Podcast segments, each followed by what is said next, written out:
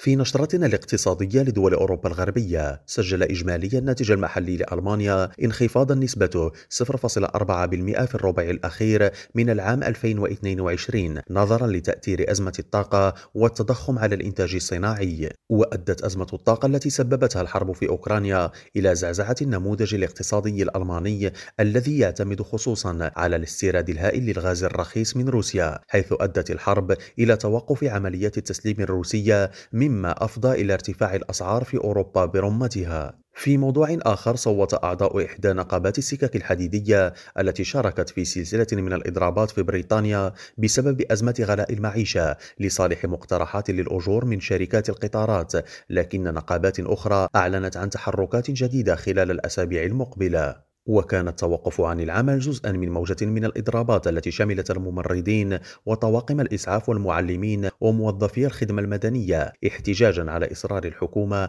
على أن البلاد لا تستطيع تحمل زيادات في الأجور لمواجهة التضخم. إبراهيم الجمالي ريم راديو بروكسل.